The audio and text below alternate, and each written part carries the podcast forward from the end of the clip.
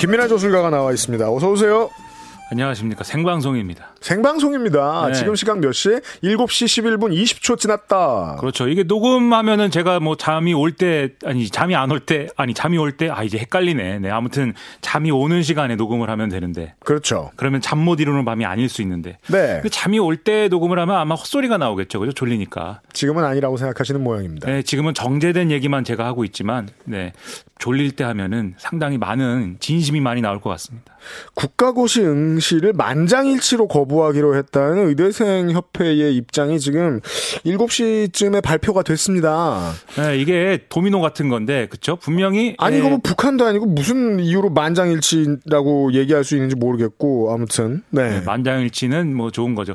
그 정부랑 국회랑 의사협회랑 합의를 해서 그렇죠. 네. 앞으로 차차 논의해 가기로 모든 문제에 대해서 그리고 그러기로 했는데 코, 로나19가 완화될 때까지는 뭔가 추진하지 않기로 합의를 했더니 전공의들이 갑자기 또 그거 우리 동의 못한다 절차적 문제 이런 거를 우리 의견도 없이 의사협회가 마음대로 합의를 하느냐 이래서 들고 일어났습니다. 그래서 아 논의를 또 했는데 에, 뭐 앞에서 다 얘기하셨겠지만 전공의협의회는 또 아 결국은 이제 우여곡절 끝에 또 어, 접기로 했어요. 그래서 네. 내일 오전 7시부로 복귀한다 이랬는데 갑자기 소식을 듣고 또 의대생들이 아니 그럼 어떡하냐. 왜냐하면 오늘 자정까지 국시를 재접수해야 되거든요. 지난번에 응시한 거는 이제 취소 스스로 취소했기 때문에 맞습니다. 재접수로 오늘 0시까지 해야 되는데 이게 실기 시험이나 이런 것들은 준비가 필요합니다. 근데 그동안 전공의협의회가 계속해서 이제 집단 후진을 이어갈 줄 알고 준비를 많이 못 했다는 거예요.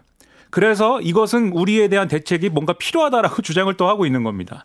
그러니까 사실 뭔가 어 그게 단위가 어디든 청년 의사 비대위든 의사협회든 뭔가 협의를 할 때마다 협상을 해서 합의를 할 때마다 왜 우리 우리의 의견은 왜 무시하고 너희들끼리 합의하느냐? 아 이렇게 얘기하는 사람들이 생겨나는 거죠. 그렇게 얘기하는 어떤 어, 단위들이 저희가 생방송임을 증명할 수 있는 증거들이 자꾸 들어오고 있습니다. 속보예요. 7일에 복귀 안 하기로 아 그렇습니까? 이야기가 바뀌었네요. 전공의협의회도 국시는 계속 거부하고요. 네. 이게 그 지난주에는 의사협회가 어, 주워 담을 수 없는 문제를 일을 너무 키웠다. 즉 리더십이 부족하다는 지적이 나왔는데 이번 주부터는 지금 우리가 지금 오늘 잠들고 나서 다음 주 이번 주죠. 이번 주부터는 결국은 그 의대생 협회도 전공의 협도 리더십은 없는 거 아니냐라는 얘기 나오겠네요. 그러니까 서로들 이게 늘 그렇습니다. 사실은 아 노동조합이 싸울 때도 이런 일들이 이제 가끔 일어나는데 무언가 누군가는 상황을 정리하고 합의를 해야 된단 말이죠. 출구 전략을 짜야 되는데. 그렇죠. 근데 대개 그런 일은 지도부가 합니다. 현장 가 현장 가서 얘기 들어보면 아직도 화가 나 있어. 그렇죠. 뭐 파업을 그만한다고? 그렇죠. 그래서 지도부가 뭔가 합의를 하면 왜 파업을 그만하냐. 우리의 요구가 관철되지 않았는데 이러면서 화내는 사람들이 생기고 그게 이제 내부 갈등으로 이어지는 이어지기 마련인데 뭐 의사들의 뭐 게시판이나 대화방 이런 얘기 들어보면 뭐 문재인 정권이 퇴진하기 전까지는 한 발짝도 못 물러난다 이런 얘기 하는 의사 그 저 의대생분들 많은 걸로 알고 있습니다.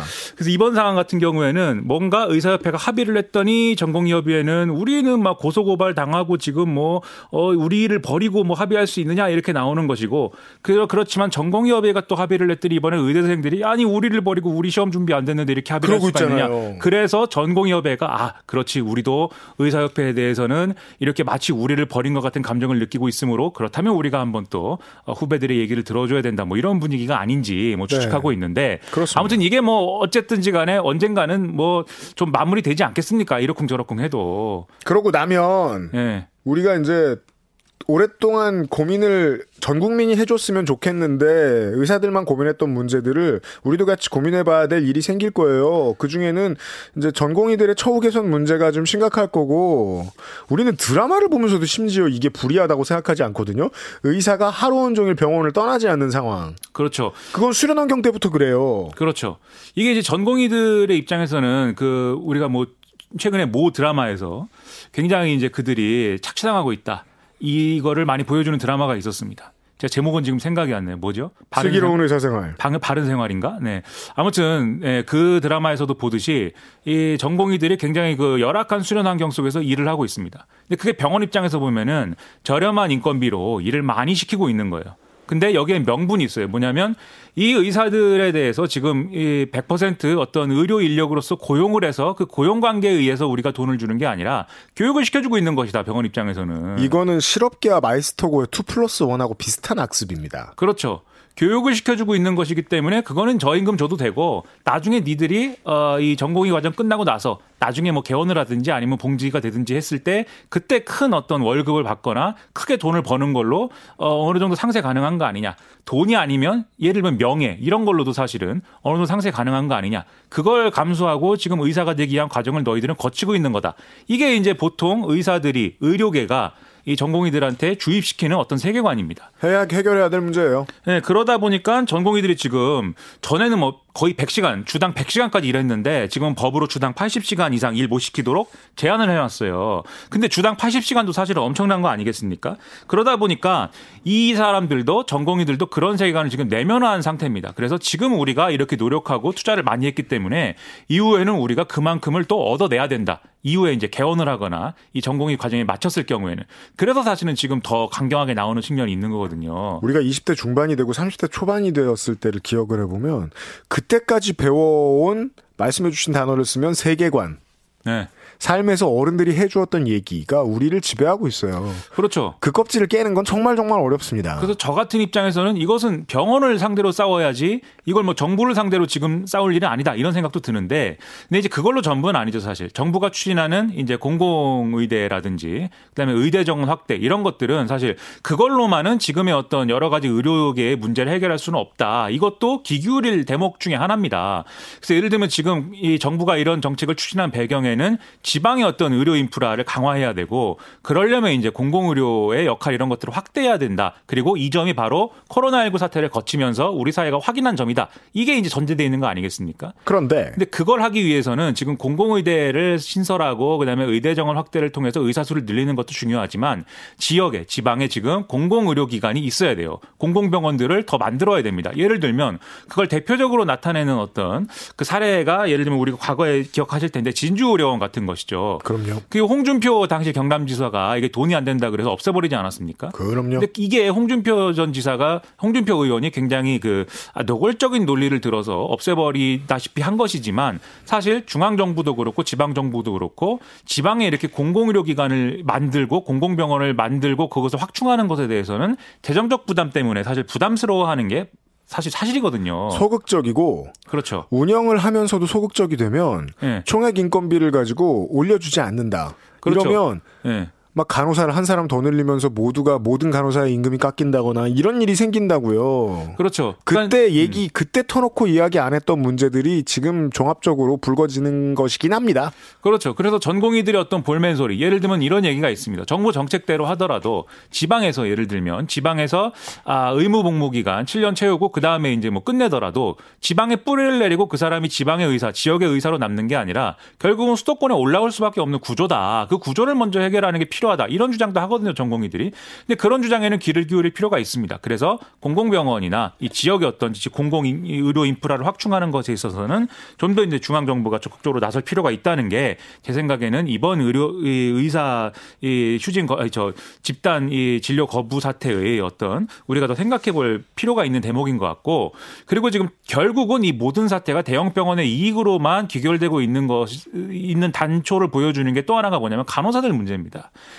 이게 얼마 전에 계속 문재인 대통령이 무슨 뭐 어, 페이스북에 간호사들에 대한 응원 메시지를 쓰면서 의사들에 대해서 이제 뭐 편가르기를 했다 이래서 굉장히 많은 비판을 받지 않았습니까?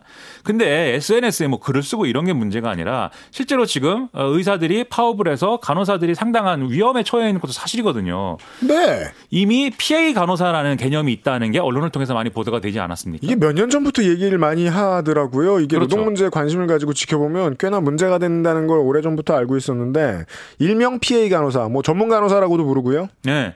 이분들은 간호사 중에서도 의사들이 하는 일을 어느, 정도 대신하는 이런 역할을 하는 그런 간호사들로 내부에서는 규정이 되어 있습니다. 그래서 예를 들면은 정말 이제 의사가 부족한 기피과들 어, 그런 경우에는 사실 PA 간호사가 더 많은 역할을 하고 굉장히 의사에 준하는 그런 역할도 이제 하는 경우가 있다고 하는데 대형 병원에서 보면 사실상 업무의 핵심 그렇죠. 주인공입니다. 주인공. 그 사실 노 병원 입장에서 얘기하면 전공의가 전공의한테 시키는 일에 대부분을 사실은 PA 간호사들한테 시킬 수 있는 구조라는 거예요. 거기 내부에서 하는 얘기를 들어보면은. 그러니까 전문가들한테 들어보면 대학병원이나 대형 병원 가운데 PA 간호사가 없는 곳은 없다라고 네. 얘기해요. 문제는 뭐냐면 이렇게 간호사가 의사가 해야 되는 의료 행위를 했을 경우에는 현행 의료법 위반입니다. 그렇기 네. 때문에 나중에 이게 의료사거나 이렇게 문제로 이어졌을 경우에는 간호사가 해서는 안 되는 일을 해서 문제가 발생했다는 식으로 간호사들이 뒤집어 쓸 그럴 위험이 증가하는 거거든요. 근데 일을 다 시키는 의사들에게도 되게 필요한 제도인데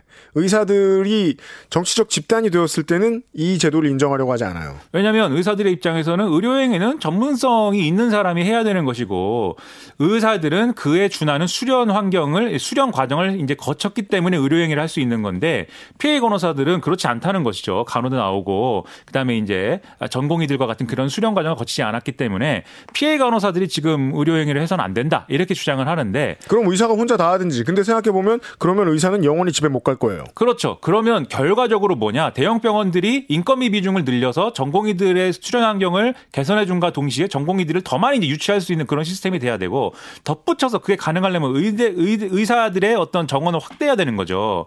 근데 그런 문제들이 복합적으로 이번에 논의를 해서 대수술이 필요하다 이런 전제를 가지고 이제 접근해야 되는 문제 중에 하나인 거고. 네. 그 다음에 또 하나 얘기를 할 게 항상 이제 정부가 더 많은 역할을 해야 된다라고 우리가 얘기를 하지만 그 첫 걸음이 건강보험 재정에 대해서 국가 지원을 정상화해야 된다 이 얘기를 하고 있습니다 늘. 네. 무슨 얘기냐면 지금 현행 법령에는 건강보험 재정의 20%는 국가 재정으로 지금 보전하도록 돼 있어요. 음. 근데 지금 상황에서 건강보험의 국고 지원율은 사실은 따져보면 15%가 안 되고 지금 이 정부의 목표치가 15%를 일단 달성하는 겁니다. 네. 그러니까 건강보험에 대해서 건강보험 그 구조를 유지하기 위한 정부가 돈을 내는 비율이 너무 낮 다는 것이죠. 음. 여기서부터 정부 역할이 충분히 되고 있지 않다는 것이죠. 네. 그래서 이것을 어 이유로 해서 어 예를 들면 건강보험의 여러 가지 앞으로의 수익성이 개선돼야 된다든지 건강보험 체제를 유지하기 위해서는 국민들 국민들이 건강보험료를 더 내야 된다 이런 주장을 지금도 하지 않습니까? 그럼요. 그래서 건강보험료를 계속 올리는 거거든요. 음. 근데 그 전에 에, 정부가 내야 될 돈을 일단 건강보험 재정에 내는 것이 우선 필요하고 음. 이것부터 시작을 하면서 뭔가 아, 앞으로는 의료 공공성이라든가 이런 걸 뒷받침하기 위해서 정부가 의지를 이제부터는 보여줄 거야. 이것부터 보여주는 게 첫 걸음이다. 이런 지적을 안 할 수가 없다는 겁니다. 그래서 종합적으로 볼 때 의료는 돈이 아니다. 의료는 돈이 되는 걸 하는 행위가 아니다. 의료는 결국 국민들을 위해서, 국민 건강을 위해서 우리가 정부든지 우리의 세금이든지 뭔가를 지출해야 되는 개념이다. 이것에 대한 합의가 우선적으로 이루어져야 되는데 지금 모든 문제는 하여튼 돈이 된다를 전제하지 않으면 아무도 설득할 수 없는 것 같은 그런 어떤 정책들을 사실은 정부가 추진해 온 것도 사실이거든요. 그런 점에서 이번 기회를 통해서 좀 의료는 돈이 전부가 아니다. 이거를 아, 모두가 이제 깨닫는 기회를 만들어야 되는데 그런 생각을 하다 보니까 잠이 안 온다 이겁니다.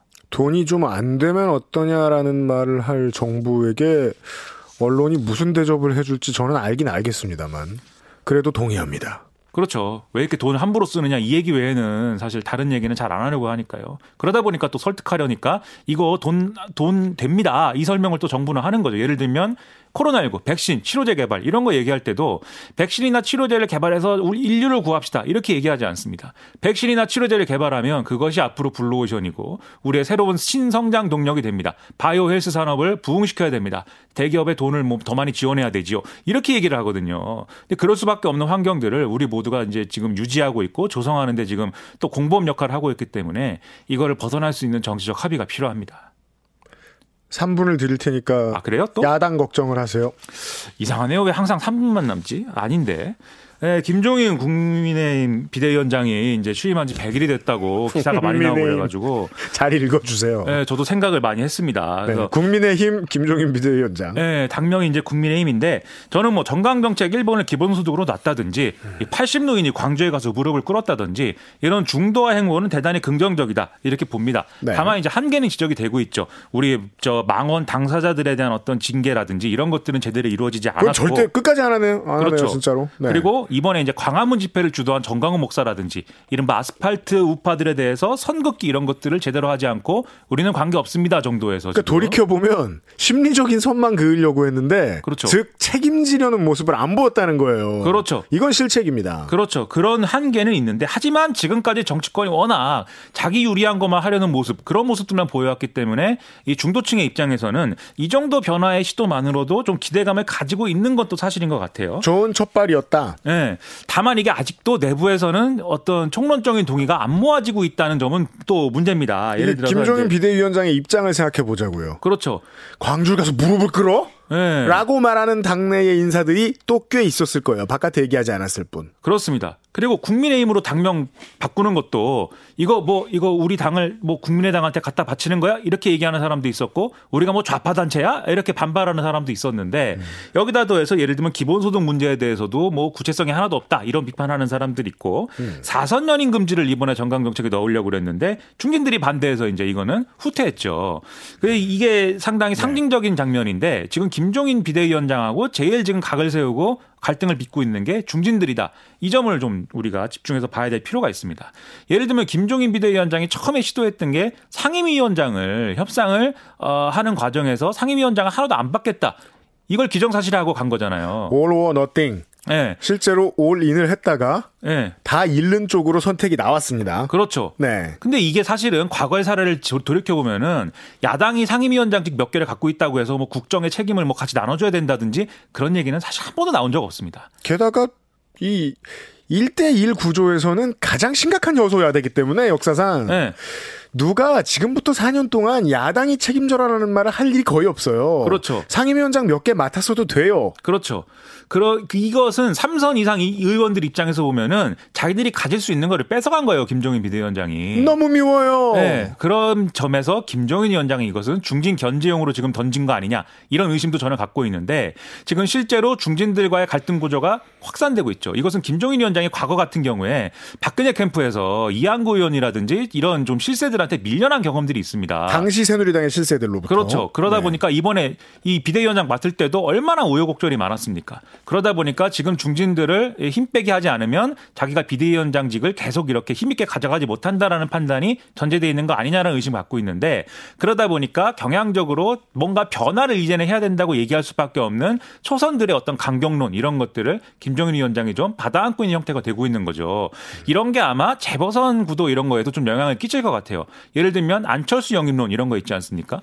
김종인, 위원장은 못 들은 척하고 있어요. 김종인 비대위원장은 오히려 초선들한테 지금 선거 출마하라고 얘기를 하고 있는 상황인데 네. 이 이제 막 의원 됐는데 만약에 지자체 선거 본선 나가면 사퇴해야 되는데 음. 좀 부담스러운 제안을 막 하고 있는데 그 당은 문화상 그렇게까지 부담스러워하진 않는데 뭐 그럴 수도 있죠. 그렇다고 하더라도 예, 지금 중진들이 오히려 안철수 연대론, 국민의당, 국민의당하고의 야권 이 단일 후보론 이런 것들을 얘기하고 있고 김종인 비대위원장은 그러려면 통합을 해야 되는 거 아니냐 이렇게 얘기하면서 상황을 좀 어렵게 만들고 있는 거거든요. 근데 그런 점에서 앞으로 이런 것들이 어떻게 중도화와 재보선 이런 것들이 어떻게 매끄럽게 이어지는 어떤 그런 브 릿지를 만들 수 있을지가 김종인 위원장의 어떤 아, 과제일 것 같은데 김종인 네. 위원장으로서는 확실히 내년 재보선이 끝나고 임기를 마치기 전까지 자기가 후견인 역할을 할 수 있는 이 정치 신인들 중에 어떤 주자든 간 세우고 싶을 겁니다. 그리고 자기가 확실하게 후견인 역할을 하면서 영향력을 유지하고 싶을 텐데 그게 그런 점에서 볼 때는 사실 이 우리의 관심의 포커스가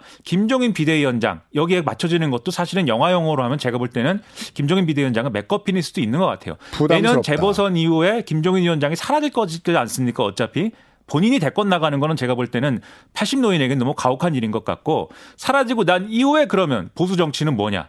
그리고 전체 보수 정치, 범보수는 무슨 내용을 가지고 승부를 보려고 할 거냐. 이 점을 우리가 계속 추적해 가는 것이 무엇보다도 중요한 시점이다. 저는 그런 생각이 좀 듭니다. 당에겐 가혹한데 본인은 원할 수도 있어요.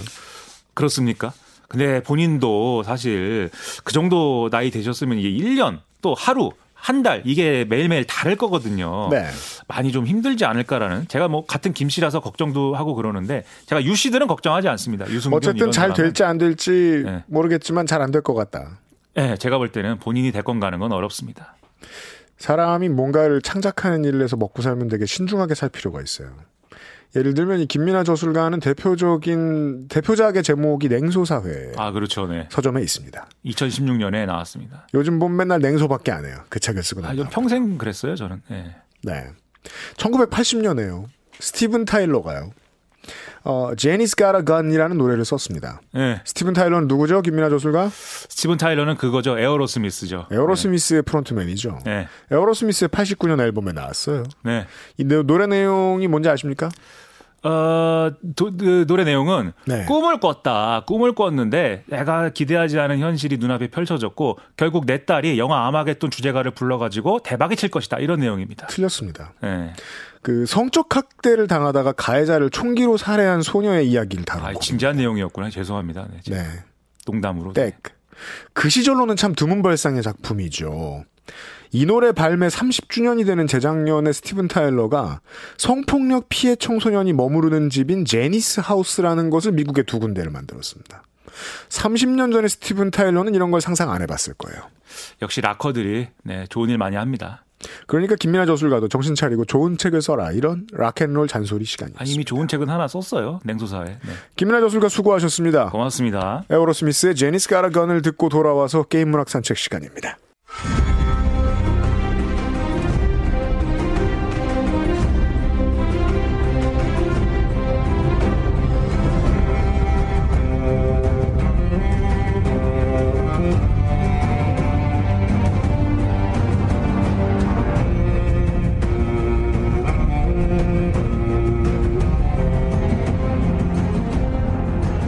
게임 문학 산책 게임 평론가 이경혁 씨 나오셨습니다. 어서 오십시오. 예, 안녕하세요. 이경혁입니다. 네.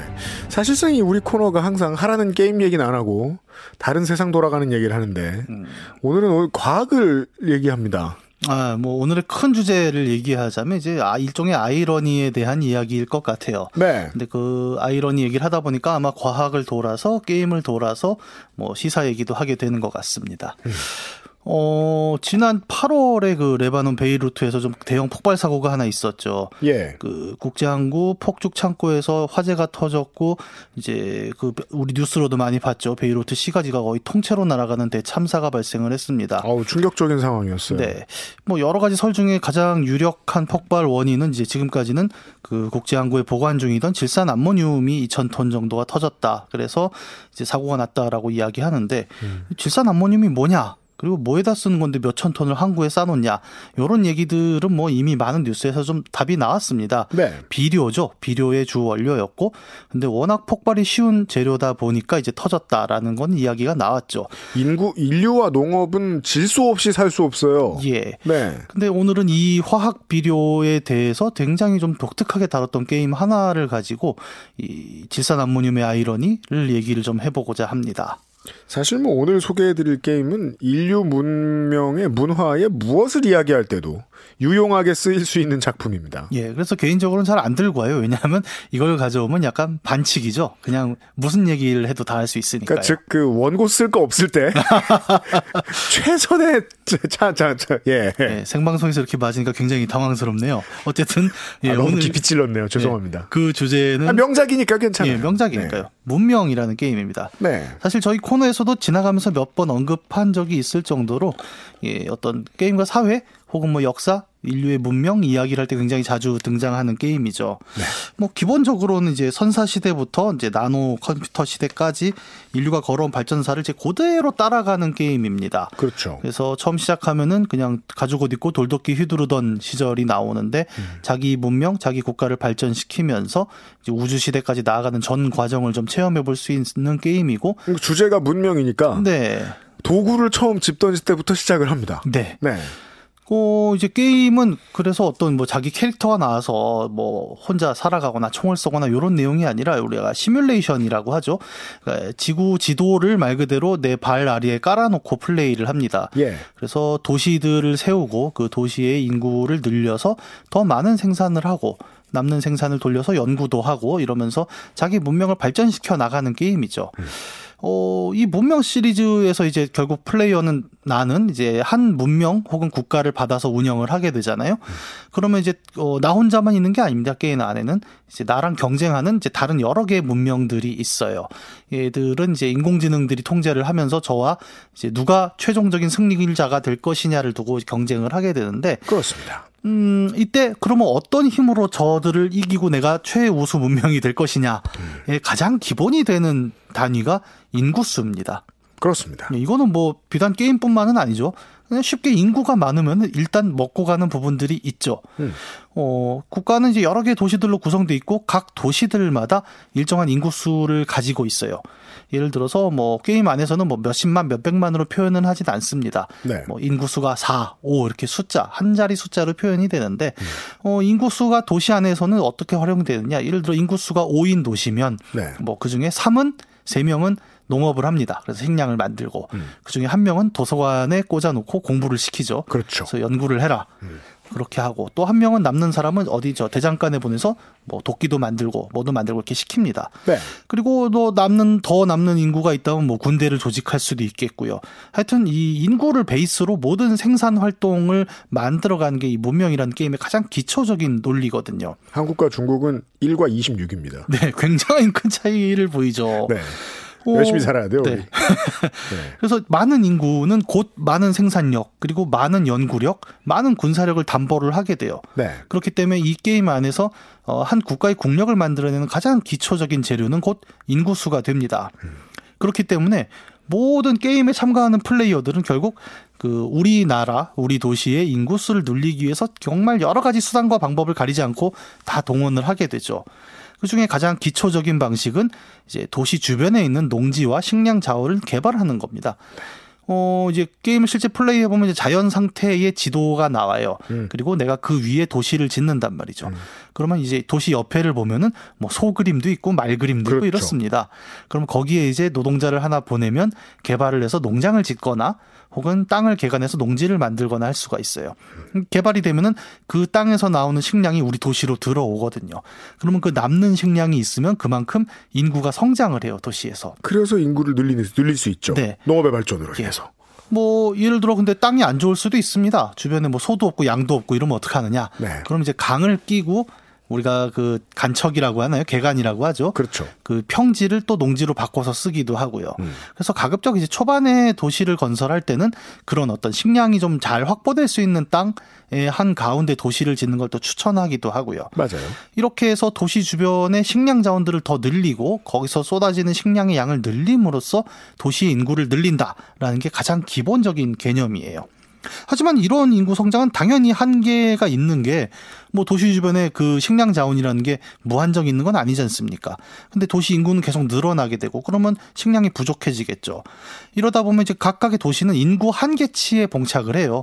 그러니까 제공받을 수 있는 식량 양의 한계를 딱 이제 도달하게 되면서 이 도시의 성장은 더- 더 이상 올라가지 못하는 한계점에 다 도달하게 됩니다.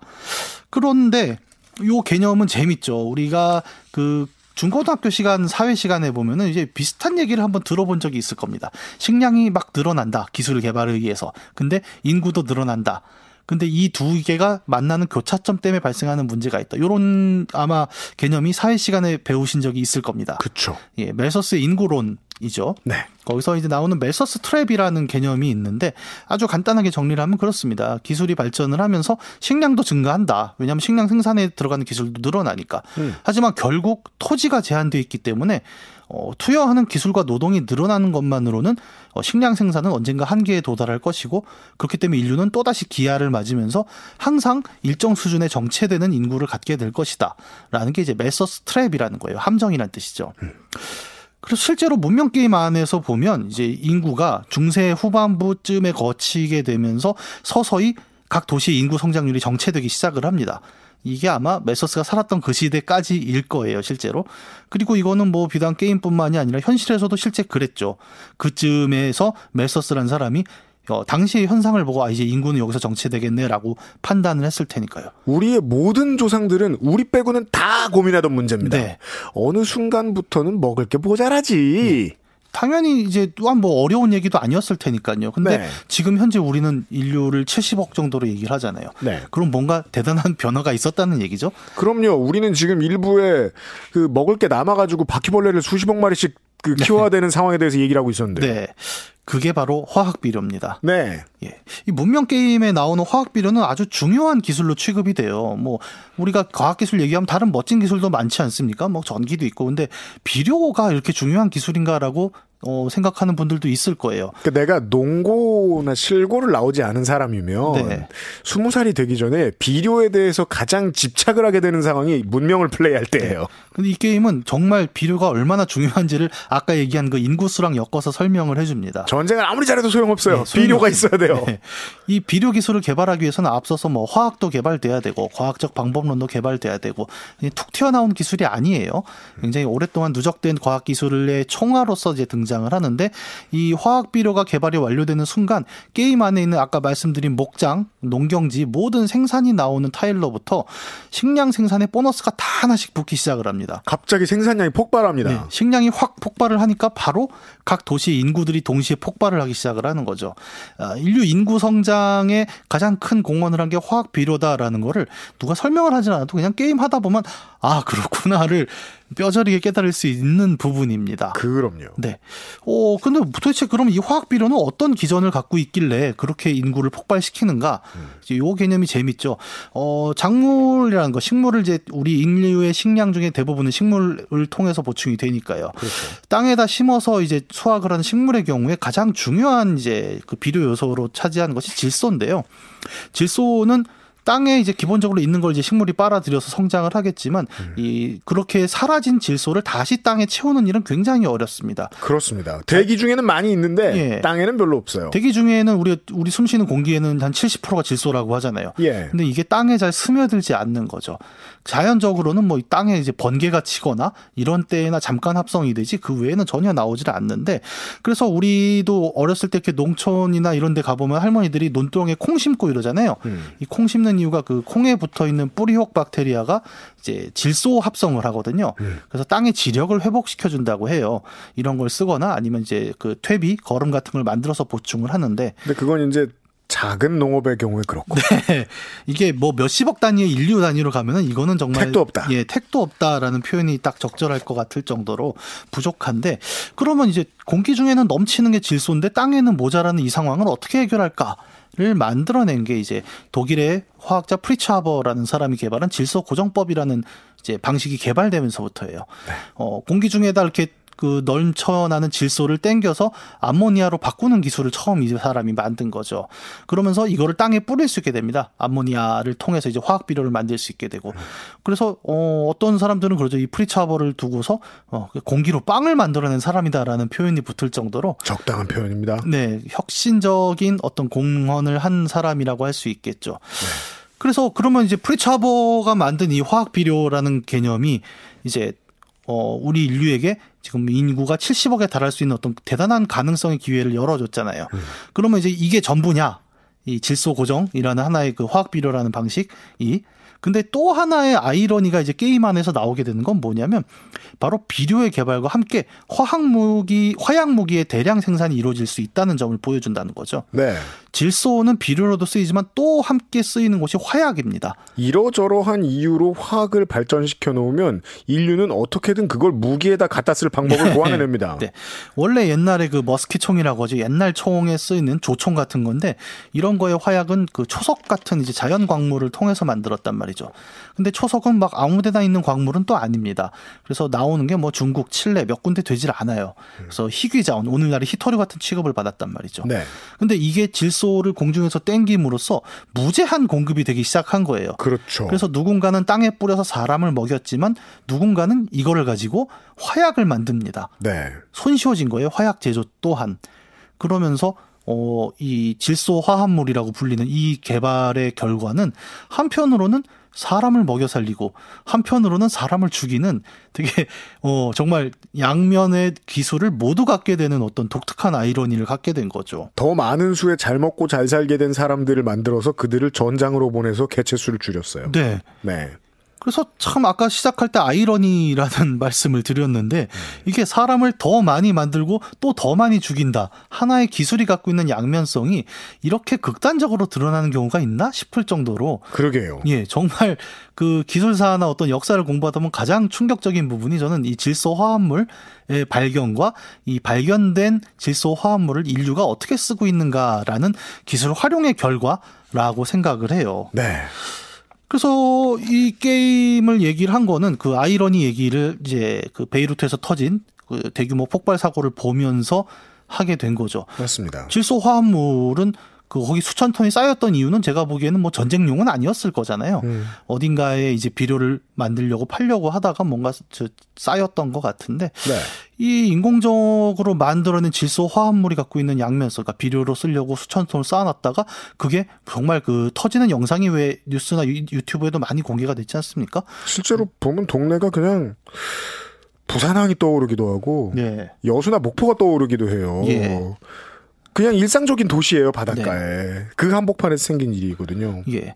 그 멀쩡한 도시가 비료 때문에 저렇게 어 마치 대. 대규모 폭격을 맞은 것처럼 날아가는 걸 보면서 근데 항구엔 비료가 많거든요. 예, 원래 많죠. 우리나라도 이 사고 터진 뒤로 아마 항만 공사 쪽에서 그 전국 창고들에 다 전수조사를 했는데 전 세계가 겁을 집어 먹었습니다. 예, 우리도 한 수백 톤 나와서 그거 막 치우고 빨리 어떻게 하자, 막 이런 예, 예, 얘기도 예. 나오고 그랬는데, 꼭 이 풍족한 식단을 만들 수 있었던 기반인 화학 비료가 음. 또 이렇게 터, 터질 수 있는 물건이다.